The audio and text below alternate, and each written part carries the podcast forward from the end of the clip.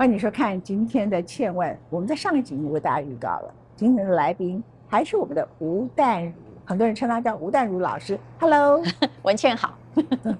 淡如是一个哎，以侠情，然后让人觉得他有很柔软的侠情，啊，很有义气，然后他又很有生意的头脑。可是某个程度，不该赚的钱，他能够不赚就不赚。到了一个程度，他觉得我再也受不了，他就敢走开啊。那我们上一集都在讲，你要如何防止被诈骗集团诈骗，包括了脸书里头透过某些人，包括我，包括他啊，东西的这种诈骗，不要被骗。我不会叫你去存股，他更不会的。OK，他什么叫你投资什么，通通都不要信，这样子对吗？哈。然后第二个也谈到了另外一种类型的诈骗，呃，就包括了银行的诈骗。嗯。然后他谈到了，就现在。还有这种长得漂亮、学历好的不得了，还被什么《富比士》杂志国外的这种报刊媒体，然后又有话题性，然后媒体其实也不会去查其真假，就把它塑造成明星，然后结果根本就里头所有的东西都是空的。是因为 AI 时代来，这个一定很重要，叫数据诈骗。其实美国的数据诈骗是比较高明的。我先给你看一个美女的照片，我相信您一定认识她是谁啊？这位就是一滴血啊。就是前不久那一滴血的诈骗嘛，他叫霍尔姆斯或荷姆斯嘛，他就是史丹佛大学的学生。那你看他骗的是什么？他骗的那些人都很厉害耶，包括甲骨文的老板，还有各大投资长。事实上，他的东西就是连是一个 tricky 都算不上，什么都根本就没有，数据全部都伪造。但只是他睁着那美丽的大眼睛，自信满满。直到后来，他的学历对。只要你漂亮，等下，这是我觉得，我我不是鼓励大家去当诈骗集团，但你真的要骗很多钱哈，恐怕要这样子。你学历很漂亮，人也长得很不错。我讲的不是一个独呃独一无二的例子，因为后面还有很多。然后呢，你只要被这个富比士啊，人类都是有一种虚荣印象，他们喜欢聪明漂亮。年轻，然后有话题，学历好，有话题性，引人注目。其实政治明星也都是这样，就是只要哇一个人出来，怎么这么耀眼？你看富富比士就把他选为这个封面人物啊，不然就是现在有一种叫做什么，不知道那个是怎么选的，就全球什么三十位最有影响力的青年之类。然后这个诈骗。结束了之后哦，当然他现在在坐牢了，这叫数据诈骗，也就是那个数据根本就是假的。然后，但是很多投资机构只要有一个有名的人相信你，就后面就有很多人相信你。所以，呃，这各位有名的人，这要代言也要小心一点，尤其是像这种金融的，你最好不要卷进去。但我相信谎言是有成就感的，但是其实人最可怕一件事叫做欺骗你自己。我觉得这件事情是，当然我的脑袋其实没有非常复杂。我觉得从小到大在做的一件事情就是，我不要欺骗我自己，包括我现在做的事。嗯，那你看别人用我都可以骗银行主管一千多万，我如果真的要骗的话，我真的可以骗很多。我后来发现的，没有错。可是你舒服吗？我不舒服，因为我们心里还有一种叫灵魂的价值，不是要给别人看多多清高哦，而是。我可以去面对，这就是我现在做的是我的人生。像我后来也不说我是作家，你可以，我后来的书常写说，我现在就是个商人。啊，虽然 台湾很妙，台湾就是一个功利主义社会，充满了反商情节，这个才妙。这是我最惊讶。你上我的节目就是，我就是爱，我就是商人。对，你们我我讲，你们不要在那边批评我这个批评我那个。我告诉你们，你们每次上那个节目讲那些话干什么的？看起来好像你们是某一种立场。你还不是为了做生意？你记不记得？是是啊，就是我其实一直愿意承认我是一个商人，但这一点也是我后来去念商学院的时候我才是认知的。也就是说，商人至少我的财务公报表公开透明，我不偷不抢，对不对？不做暗账，然后我按时缴税。我觉得当个商人非常光荣。虽然在这个过程之中，我也常常遇到有人说，因为人很妙，其实。人一边把这个呃文学作者或作家哦，好像一方面在灵魂上高高在上，其实大家心里想的是你一定会饿死，或者是无论如何你是没有现实的这个利害关系。一方面觉得你是文学家，好像有一点尊敬你，可是看到企业家大赚钱，哦，就不过去了，对不对？是不是？可是当你说我是个商人，他们觉得吴大如你怎么回事？人是错乱的。是。就是我后来就发现呢，其实现在的商业哦，就是最公平的竞赛叫做商业竞争。现在的世界，对不对？经济上的竞争或者是什么啊，总比人家就是说你你只是为了人家的油田或者什么就去轰炸人家，然后发动什么理想主义的进攻啊啊好得多嘛。我们这种商业在竞争嘛，所以商业世界是比较有规则的。所以我一直觉得我愿意一直在讲，我是个商人。其实。人要对自己仁慈啦。当，我写作的时候，我可能也还是一个作者。可是，我我一直在讲的，就是说，如果连我自己都在骗自己的话，人要对自己仁慈也诚实，对不对？是。所以我常常有一句话，就是很多人会来，也会来问我很多问题，但是我们没有资格当人生的那种就下指导棋的人。但是我会说一位一句话哈，我相信你应该也会觉得这句话很有意思，就是。好，那你现在要听真话是不是？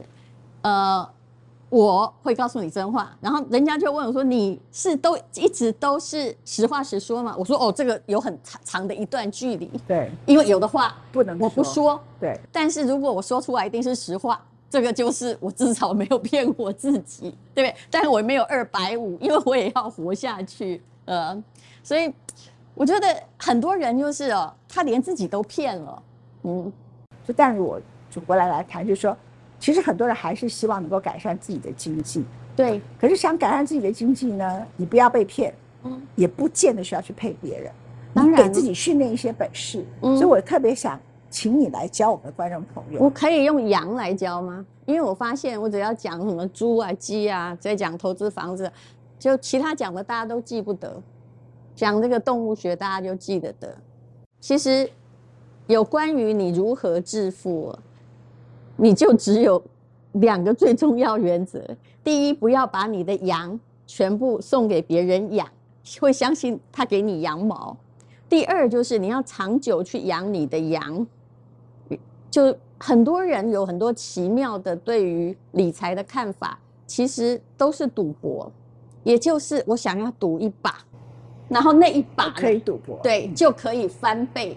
其实我家的整个理财历史是一串这个非常乌龙的历史。我如果不是想要哦，其实贫穷的 DNA 或者是那种一直破产的 DNA 会代代相传，所以我很知道我要从观念开始改变起。就说你的家庭过去是这样，因为我家还是教师家庭，非常单纯。你说要有饭吃，是一直都有饭吃。可是我从呃法律系毕业出来的时候啊，呃。我刚拿到工作那个第一天，第一个月有了名片，然后我就遇到了我家亲戚，他就告诉我说，我家的房子已经全部已经被他抵押好多年，如果我不每个月给他们这些长辈十万块的话，那我家我家台北有一间房子，以前在南昌路那里一个顶楼就五楼，就是不太好的那个，就他下个月就会被法拍，我们家就会没有地方住。我从那一刻哦。才醒来，然后他就告诉我说：“你要开始开始有薪水了，你要开始为你家好好负责任。”后来我才发现，说原来为我家负责的意思就是我要养这一些人啊，就像我的父母一样。难怪呢，我爸妈照理说也都是老师，怎么会家里搞到 看起来都不太有钱？为什么会这样？但还有留。这个宜兰一间房子，台北一间房子，我是从那里开始，但是也经过了重重的被骗的过程之中才明白，所以我才用羊这么简单告诉你。因为我在想哈，就是我爸虽然一个老师，你要跟他讲钱哦，跟他讲说哦，这股票一块钱会变五块，他一定马上去买。呃，为什么？因为当他你没有一个中心的话，哈，你没有那个养羊的哲学的话，你就会相信别人会帮你养羊，或别人告诉你养羊的方法是正确的。所以我一直在寻找的是一个怎么样比较。风险低的养羊的方式，而真的可以长期的投资。所以我刚刚讲的就是，你要自己一直长期养那个羊，不要期待他说任何人或凭你的能力或幸运，你本来只有两只羊，第二天会变十只，这是不可能的，这是不合逻辑的。其实你只要把这个理论想清楚了，你就不会被骗了。你把他那些你的财富想成你的羊。其实《习惯致富》里面有一件事情哦。他讲的是一个保全人员在美国，他都没有娶太太，生活也很简朴。结果后来他死掉之后，人家才发现这是一个真的故事。原来啊，他身上的财富至少超过八百万美金，两亿多，而且他长期在做善事，钱还越捐越多。那但是呢，他死掉的时候可能就是七十几岁，而他是一个。没啥事，在领那个很微薄薪水的保全员，所以他们才去研究他到底买了些什么。其实答案就是长期投资，他的钱一直很少，但是他在养着，长期养着那些羊啊，他没有去相信自己会一夕致富，而且他也没本领，因为你看他就是只能当保全员，一直到他很老的时候。可是他长期有纪律的，比如说。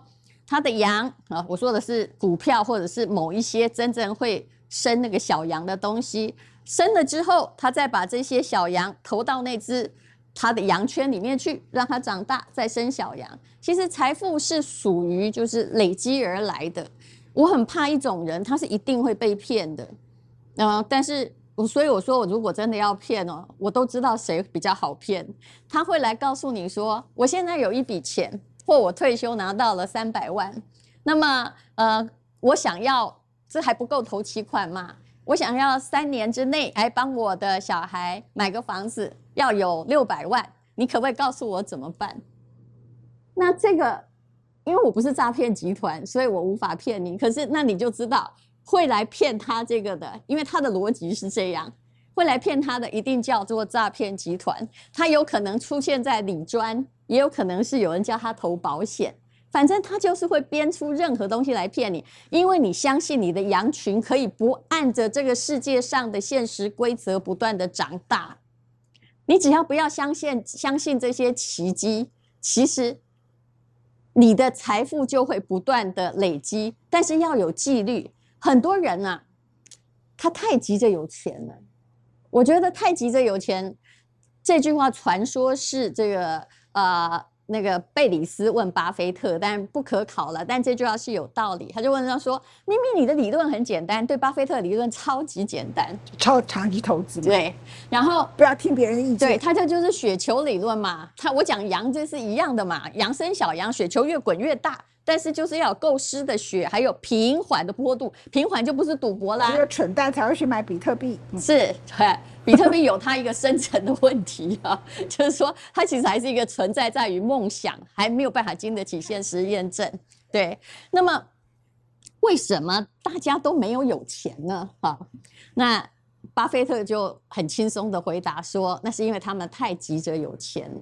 对呀，你把任何雪球从想要急着有钱，有人告诉你说只要推下来说它就会变大，那么你去相信，那你的雪球就会摔碎嘛。所以我觉得他太急，或者是只要有人告诉你说这个你这只羊，在我给你的某个期限，只要他交给我，你们发现所有诈骗都是一样的结局，它就会变成三只。就刚刚我说的，因为我有一段时间要用钱三百万要变。六百万，那就是一定是个诈骗。其实你可以慢慢缓缓的存。我以巴菲特来说，他大概是除了他跟向氏资本的啊这个呃投资者，大概就是长久以来那么久，大概有。一九七八到现在，呃，涨一千倍，对对，将近对五十年了吧？平均每年用这个复利来算哦，是这样一点二乘以一点二乘以四十几次。我爸爸在一九七八年的时候，呃，他从美国回来，我爸爸是那种很认真考试考上留美公费生。我常跟我爸开玩笑，我说你哈，从小我我小时候就看到你在买股票。但是呢，从来没有赚过钱。其实哦，如果你在那一年巴菲特开创公司的那一年的时候，这个一个一张股票大概八块多，一直放到现在，你把它放进抽屉里，八块美元不见，然后上面写我的名字。那么到现在呢，到昨天就是五十万嘛美金，所以它涨得非常非常多。其实原因无他。因为这个公司有它的逻辑，而那些呃一直只是想要做呃就是现在很夯的东西，其实我说的也包括脸书在内哦，就是赶着流行而出现，但是却没有办法真正的随着人类的那个世界而应变的这些公司。包括 ChatGPT 现在都有这个。是，它只是还没快速的，还没有看见它的那个顶峰呢。那么，巴菲特呢，他就是他的投资逻辑，我说说他养羊的哲学是对的，他只挑那些刚需品。你有没有发现？我觉得这是一个很好的，包括创业或包括投资很好的选择标的。可口可乐，哎，包括你非喝不可。Seas Candy，对不对？Seas Candy 这样。还有呢，iPhone。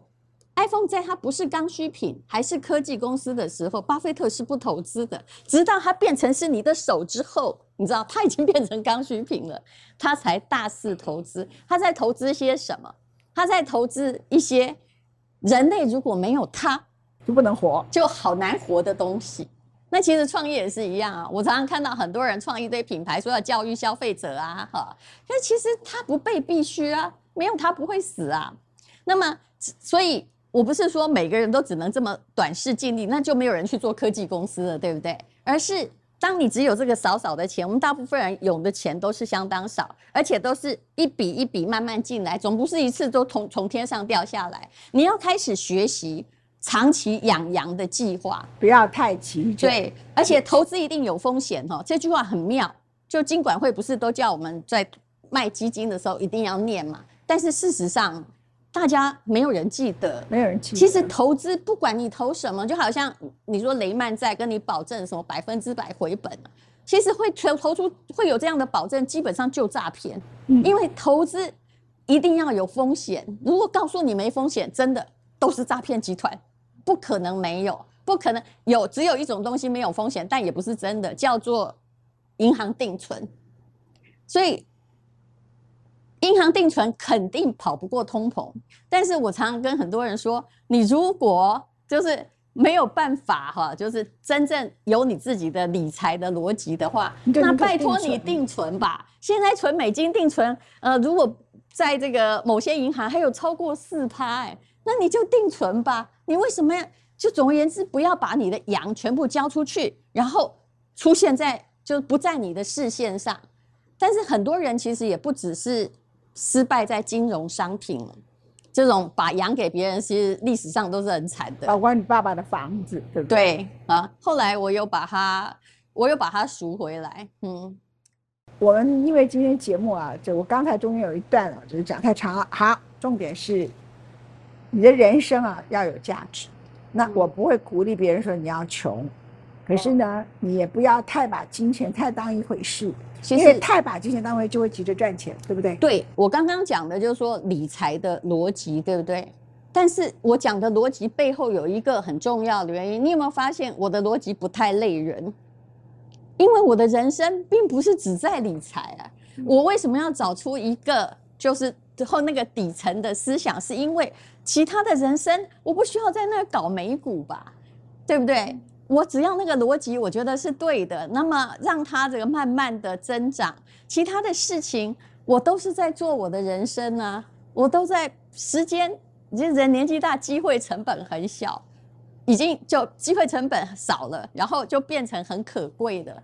所以你应该要用在你生命中最值得做的那件事情上。其实我我后来在想哦，钱其实不代表任何东西，只是钱。但是它至少让你买得自由，只要够你买得自由的那些钱就够了。但如果你完全没有钱，没有理财概念，你连自由都没有，你每天为着下一顿在哪里，然后你会为了利益去做别人要你做的事情，我觉得那不是我的人生。但其实有钱还挺简单的，真的年轻的时候我好好投资你自己，因为我没有要成为。富比式的巨富嘛，也没有要去教别人，那可能变诈骗集团。对对，因为你本领不够，就是一定会变成诈骗。然后你只是是要有钱买的那个自由，有钱度过你的余生，那么你是不是要有一些逻辑？其实那个诈骗集团用那个什么存股啊，有没有？其实的确，我们我有做一堂课是跟陈崇明老师的，在这个培养理财的富脑袋哦这本书里面有讲到存股，你存对了就好了吗？那存股需要花力气吗？不用嘛，也不用算嘛。所以大部分的时间就是说，你应该哈只用百分之一的时间找出一个逻辑，好好理财，让这些钱确保你将来有自由，不要看别人脸色。但是百分之九十九用来发展你自己，我觉得这才是最正确的。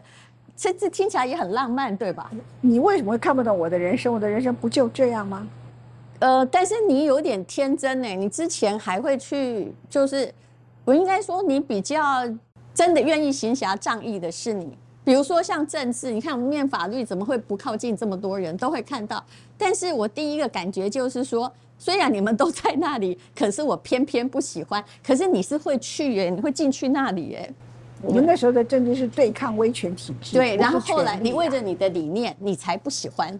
但是我是一看不喜欢，这就是最大问题。你比我小十岁，所以你运气好啊。你要知道，跟我同一代的人是要被枪毙去坐牢的人。真的没有小你那么多，不是你比我小 啊，你比我小个七八岁，那个年代就是刚好。对，所以用时代来看人，其实是你用我的时代来看我这个，对对，就很正常，就跟你。不是一样吗？所以我们每个人都会看不懂别人，这也是有道理。因为你忘记抽离出来，用他的时代。可是会假装会说我看得懂你，那肯定是骗子啊！不是骗财就骗色啊！我没有什么色可骗，年轻的时候一定有。拜拜。